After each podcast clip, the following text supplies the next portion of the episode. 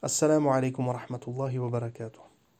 Allah subhanahu wa ta'ala says in the Quran, أعوذ بالله من الشيطان الرجيم والذين كفروا بعضهم أولياء بعض إلا تفعلوه تكون فتنة في الأرض وفساد كبير Allah subhanahu wa ta'ala says, and those who disbelieved are allies of one another. If you do not do so, there will be fitna on earth and great corruption. This ayah is explaining the foundation of success for the ummah. The principle of success for us is unity, uniting on Islam, uniting on the oneness of Allah subhanahu wa ta'ala. Uh, we saw what the French president did and how the disbelievers are allying together against Islam. Now they are giving a clear message to the Muslims that we will make mocking your religion, mocking your prophet, ridiculing your beliefs our state policy. And we will do politics based on that. And we will demonize you. We will declare you terrorists.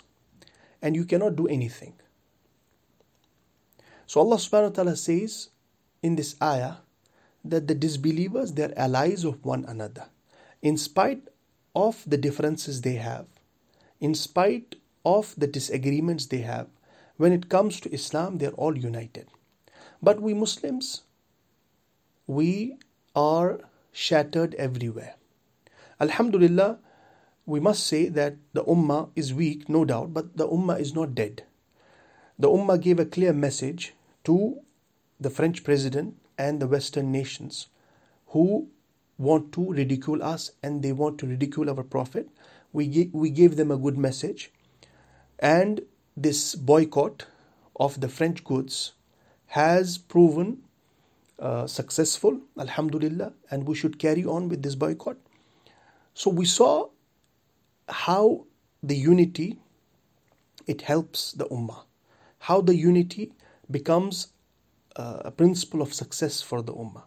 We have not yet united as we should, but we did something small, which is boycotting their goods, and uh, the majority of the Muslim countries and the Muslims they made it successful, and it has hit their economy, Alhamdulillah. And if we continue with it, it will be a success, inshallah. So the ayah says that if you don't do so, which means if you don't become allies of each other, we don't have differences like the disbelievers, we can unite on Islam, we can unite on oneness of Allah, we can unite on uh, the uh, on the message of the Prophet sallallahu. If you don't do so, there will be fitna and corruption on earth, because we as an ummah, we are the witnesses of truth, we are the witnesses of haqq, we are the witnesses of Islam for all nations, for all mankind. As Allah subhanahu wa ta'ala puts it, أُخْرِجَتْ لِلنَّاسِ We have been taken out. This is our responsibility. So if we don't unite on this cause, it will be corruption and it will be fitna for all mankind. So, according to this ayah, the need of the hour is that we start understanding the reality that it's not about it's not the struggle between ideologies and uh, we get uh, you know mesmerized by the western slogans and all these uh, fancy words. It has always been a struggle between truth and falsehood. It has always been a struggle between islam and kufr and it, it will remain so. It will remain so. So what should we do? We should unite. We should uh, follow the sahaba the main quality of the Sahaba, according to the Quran, was أشداء على الكفار. They are strong with disbelievers. رحماء بينهم. And they are merciful with each other. We ask Allah subhanahu wa ta'ala to unite the ummah on haqq.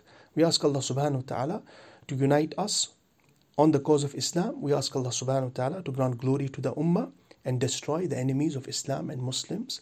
Ameen ya Rabbal Alameen. Wassalamu alaikum wa rahmatullah.